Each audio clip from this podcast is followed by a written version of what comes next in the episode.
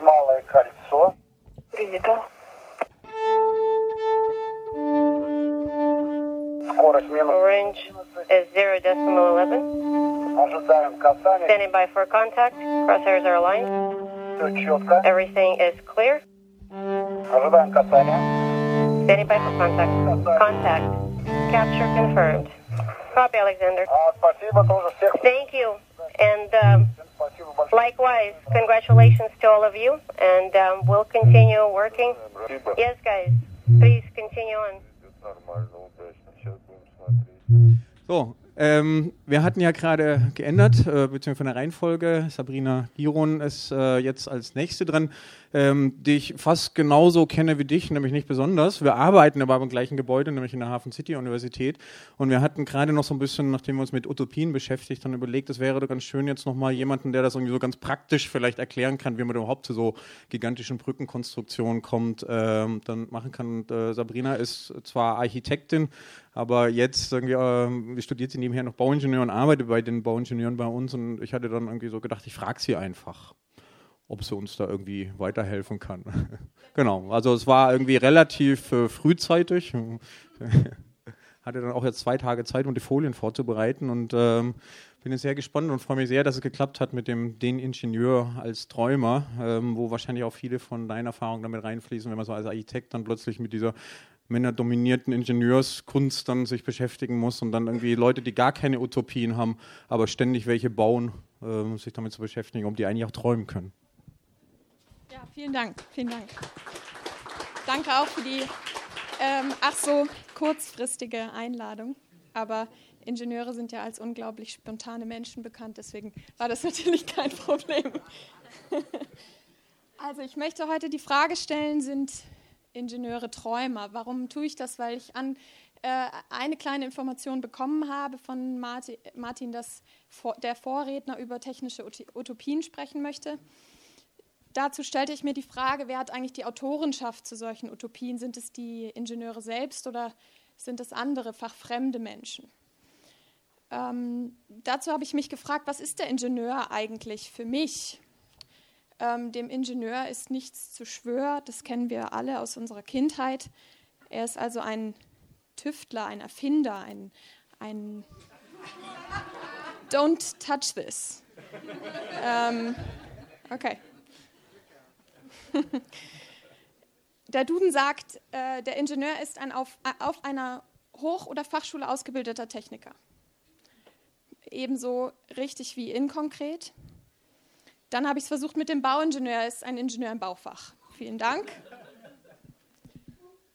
Der Ingenieur kommt von, also im Wortstamm, von, aus dem Lateinischen natürlich. Es steckt das Hervorbringen, die Erfindung und der Scharfsinn drin. Das ist, kommt schon näher an Daniel Düsentrieb. Früher war der Ingenieur der Ingeniarius, also auf die Wartung und den Einsatz militärischer Instrumente wie Rüstung, Waffen und Geschütze spezialisiert. Das heißt, er war der Mensch, der in den Sumpf, Sumpf gegangen ist, ihn urbar gemacht hat, der scheinbar uneinnehmbare Städte so untergraben hat, dass man plötzlich auf dem Marktplatz auf, auftauchte und die Menschen erschraken, dass die Gegner schon äh, mitten unter einem waren. Er hatte also eine Pionierrolle, sowohl die schon erwähnt, in der so schon erwähnten militärischen Entwicklung wie Tunnel und Schutzbauten, als auch in infrastrukturellen ähm, und regionalentwicklungstechnischen ähm, Betätigungsfeldern. Er hat also Wege und Straßenbau, das tut er natürlich auch heute noch, nach vorne gebracht. Und das ist, wo ich zu Hause bin, äh, im Hoch- und Tiefbau. Also wenn es um Hochhäuser, um Brücken, um ähm, raffinierte Konstruktionen geht. Woran glaubt ein Ingenieur? Glauben heißt nicht wissen, das ist impliziert, implizit in meinem, meiner kleinen Präsentation. Ich versuche das ähm, etwas diverser zu um, umfahren, aber er glaubt an die Logik. Also was ist richtig, was ist falsch, das hatten wir heute Vor, im, im Vorfelde schon. Er glaubt an das Sichtbare. Ich setze mich auf einen Ast und entweder er bricht durch oder er hält mich aus. Er glaubt an die Physik. Also es bezieht sich sehr stark auch auf den Ast. Was, was sind Kräfte und was resultiert daraus? Er glaubt an die Technik. Ich kann also Dinge mit Technik lösen, um sie hoffentlich besser zu machen. Er glaubt in dem Sinne an Parameter. Das ist auch etwas, was sehr stark Bezug auf die heutige Zeit hat. Also was kann ich parametrisieren und was kann ich im Jonglieren mit diesen Parametern eigentlich erzeugen? Und dazu komme ich, damit komme ich auf die Optimierung. Also wie kann ich verschiedene Probleme lösen und dazu eben die optimale Lösung finden. Der Ingenieur glaubt an Tatsachen. Vielleicht. Was sucht der Ingenieur? Er sucht nach Effizienz. Also, schöner ist, ist, ist, ja, das ist vielleicht der Vorgriff auf später oder auf meine eigenen, eine eigene Sicht. Er glaubt an Wirtschaftlichkeit und er glaubt an Nachhaltigkeit. Was scheut ein Ingenieur? Was sind unsere Feinde? Also wogegen versuchen wir zu kämpfen? Wir wollen das Ungewisse äh, ja, zu Wissen äh, verwandeln. Wir wollen das Unvorhersehbare vorhersehbar machen und wir wollen das Unberechenbare berechnen. Was baut ein Ingenieur? Das kommt aus, dem erst, aus der ersten Hälfte des 20. Jahrhunderts. Das ist ein Viadukt, der vor der Erfindung der Statik, so würden wir sagen, entstanden ist. Also als es noch Trial and Error im Ingenieurwesen gab. Also was hält und was hält nicht. Na gut, probieren wir es aus. Wenn es zusammenfällt, müssen wir es nochmal bauen. Das haben die Römer auch schon gemacht. Ja, also das ist äh, eher 2000 Jahre alt. Für mich eine sehr ästhetisch, ein sehr, sehr schönes malerisches Bild. Das bauen wir heute. Ich habe ich hab Martin vorher versprochen, ich zeige nur vier hässliche Bilder. Dieses ist eines davon. Das ist also hier in diesem Fall eine Untersicht einer Autobahnbrücke. Es geht um Sicherheit, es geht um Stabilität, es geht um Schnelligkeit, es geht um all solche Dinge, all solche Hard Facts, all solche Tat Tatsachen. Sucht der Ingenieur heute nur nach dem optimalen Verhältnis von Kosten und Nutzen? Früher baute, das ist Gustav Eiffel, der auch den Eiffelturm gebaut hat, dieses jetzt in dem Fall im zweiten, äh, in der zweiten Hälfte des 20. Jahrhunderts, also als die Statik schon erfunden war. Was heißt das eigentlich? Also es wurde ähm, die Berechenbarkeit von verschiedenen Tragwerken und Systemen kultiviert, weiterentwickelt und in irgendeiner Form dann auch in Bücher, die Menschen lesen konnten und ähm, zu ihrer Arbeit heranziehen konnten, gefasst. Das ist ein Viadukt in Stahl. Dieses ist, wie ich finde, auch eine sehr, sehr schöne äh, Brücke von Robert Maillard. Das ist ein französischer Ingenieur, der auch in der ersten oder im Übergang zwischen erster und zweiter Hälfte des, zweiten, äh, des 20. Jahrhunderts eine hier Stahlbetonbrücke gebaut hat. Das ist, ich glaube, ich habe nur zwei hässliche Bilder. Dieses ist das zweite. das ist eine Brücke über ein, ein Gewässer, wie es heute entsteht wo wir all das wissen, was die äh, davor gezeigten auch schon wussten und angewandt haben. Also eine massive Brücke, die über einen Fluss führt. Was meine ich mit der Ingenieur scheut die Kritik? Ähm, ich, äh, ich, erfahre in meinem ähm, Schaffen als oder in meiner Arbeit als Architektin in einem Lehrstuhl für Ingenieure. Wir versuchen Ingenieure im Entwurf und in der Analyse von Tragwerken auszubilden dass diese, diese kleinen und großen Ingenieure und Ingenieurinnen ähm, immer die richtige Lösung finden möchten. Und die steht ganz bestimmt in irgendeinem Buch. Ich habe gar keine Wahl. Ja, ich kann nicht wählen. Ich kann mich nicht entscheiden. Das ist richtig oder es ist falsch. In dem Sinne stellen sie sich keiner Kritik. Ja, sie probieren nicht aus, sie entwickeln nicht. Sie finden eine Lösung, die steht in dem Buch und dann ist für sie die Sache erledigt. Weiß der Ingenieur von Eleganz? Weiß er von Schönheit? Kann er träumen? Also kann er mit weichen Parametern, die also weit ab davon sind, was hält, wie weit biegt sich mein Balken durch, ähm, ist die Sicherheit gewährleistet und die Gebrauchstauglichkeit, wagt er sich in diese Gebiete. Ich möchte natürlich keinen in diesem Publikum ähm, frustriert nach Hause gehen lassen. Deswegen möchte ich ein paar Ingenieure zeigen, drei an der Zahl, die, wie ich finde, Träumen in ihrer Disziplin ganz gut können.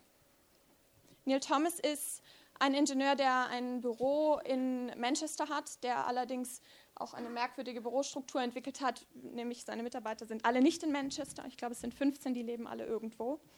Er baut mit Anish Kapoor sehr viel. Dieses, das Cloudgate in äh, Chicago, was ähm, so jetzt vielleicht von unser eins nicht unbedingt als Ingenieurbauwerk identifiziert worden wäre.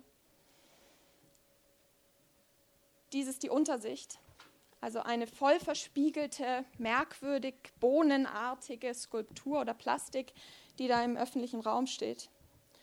Hardcore Engineering kann ich, kann ich nur sagen.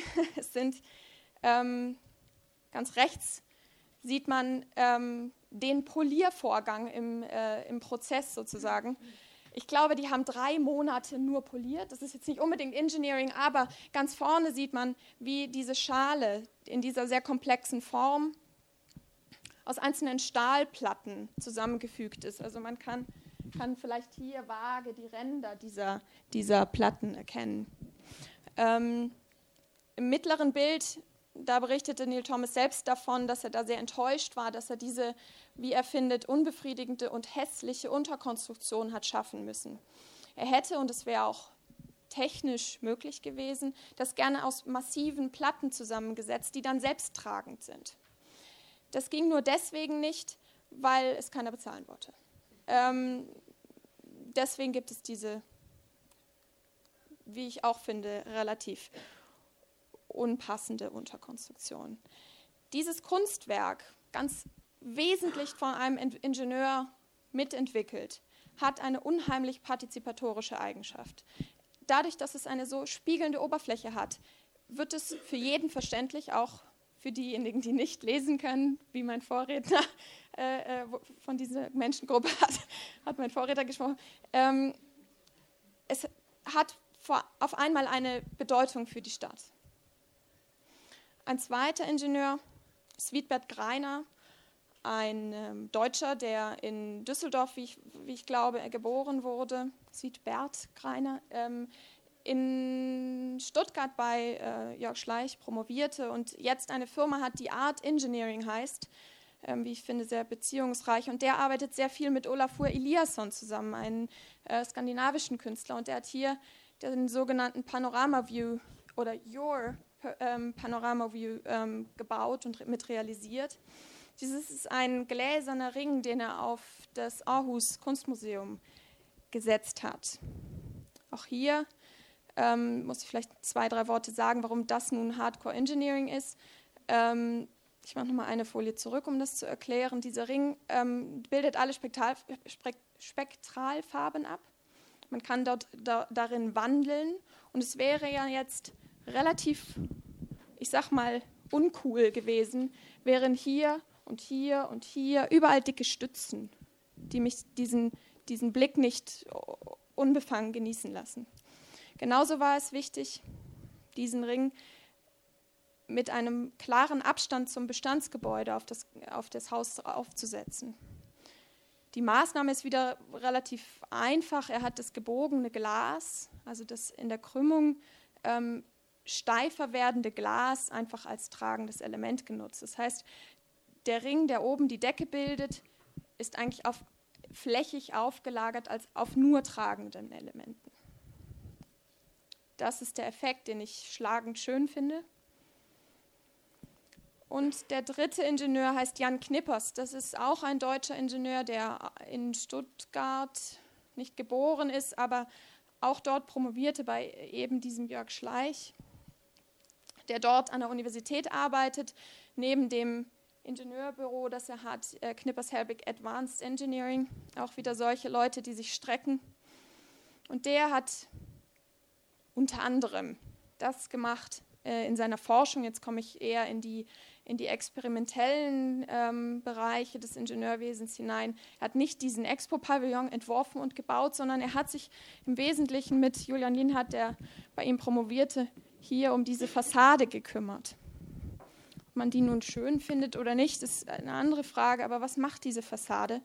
Sie nutzt ein Problem, was die Ingenieure eigentlich vermeiden möchten. Das nennen wir Biegedrillknicken. Das heißt, ich biege einen Balken so stark, dass er, dass er seitlich versagt. Man stelle sich also ein dünnes Lineal vor, man biege es so sehr, dass es seitlich wegkippt und versagt. Das ist, das ist ein Feind von uns.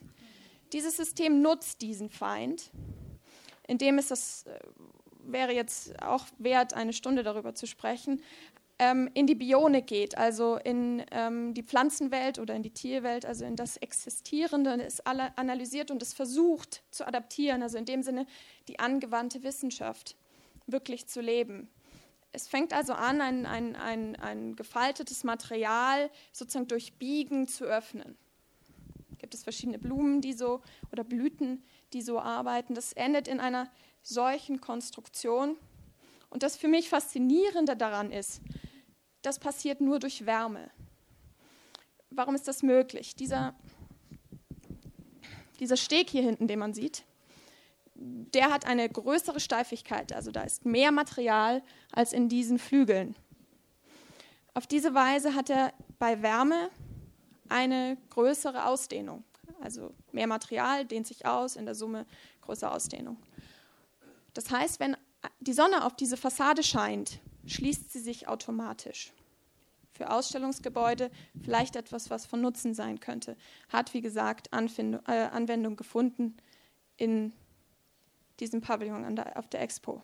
Dieser Jan Knippers ist aber auch sehr stark mit seinen Studierenden am Experimentieren, sage ich mal.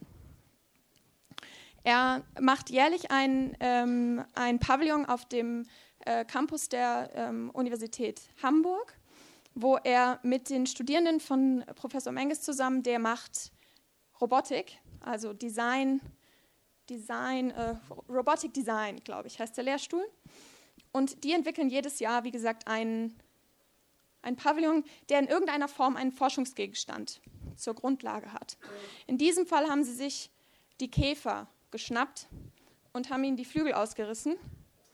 Und zwar zum einen, das haben nicht die selbst gemacht, aber die Forscher, es gibt diese krabbelnden Käfer, die haben relativ robuste Körper und feiste Panzer und es gibt die fliegenden Käfer.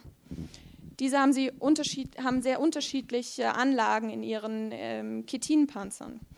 Oben sieht man, ähm, da, waren, da sind sie sehr stolz drauf, dass sie das jetzt können, ähm, das Röntgenbild eines solchen Flügels. Das heißt, man ist nun heute glücklicherweise durch den te technischen Fortschritt nicht mehr darauf angewiesen, hochauflösende mikroskopische Aufnahmen zu machen, sondern man kann jetzt so wahnsinnig viel Strahlung auf so ein Teil schießen, dass man eigentlich schon hineingucken kann, ohne es zu zerstören. Also das äh, wird auch angewandt bei, der, bei den Künstlern, wenn sozusagen Bilder übermalt werden und man guckt eigentlich hinter die Farbe, um das äh, dahinterliegende Bild sichtbar zu machen.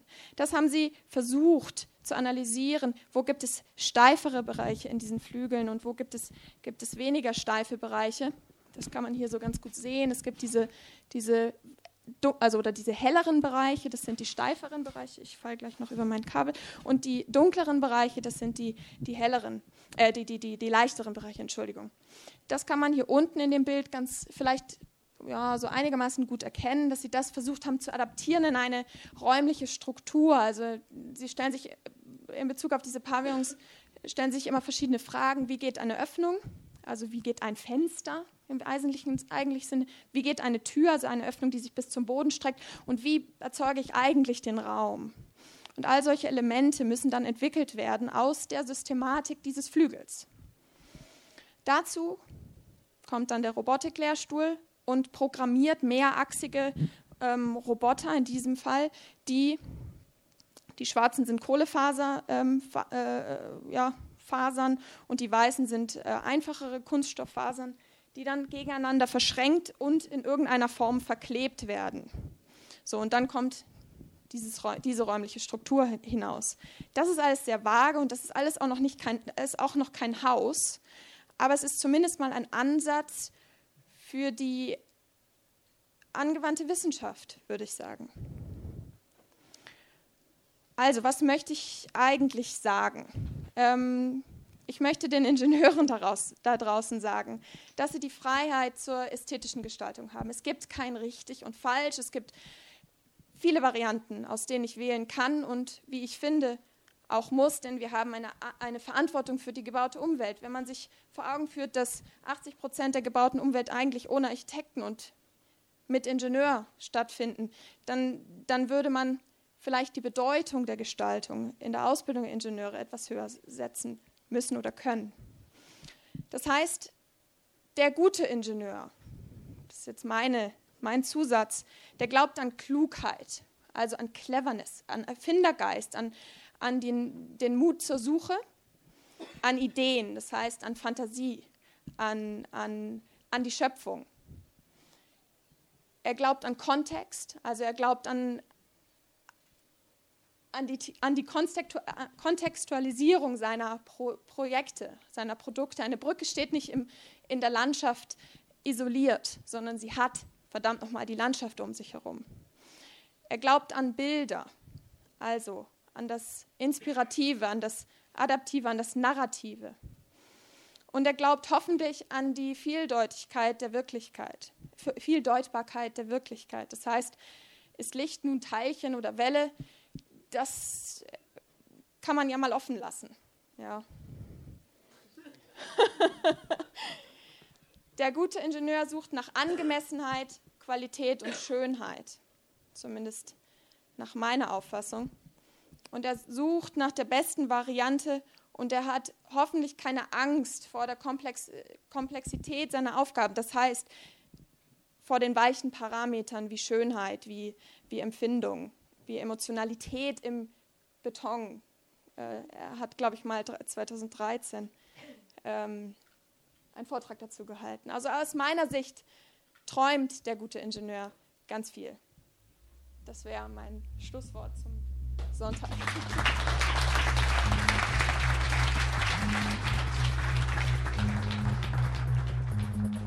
This is the user experience Hamburg Radio. Thanks for listening. Visit the uxhh-radio.blogspot.de for more live recordings.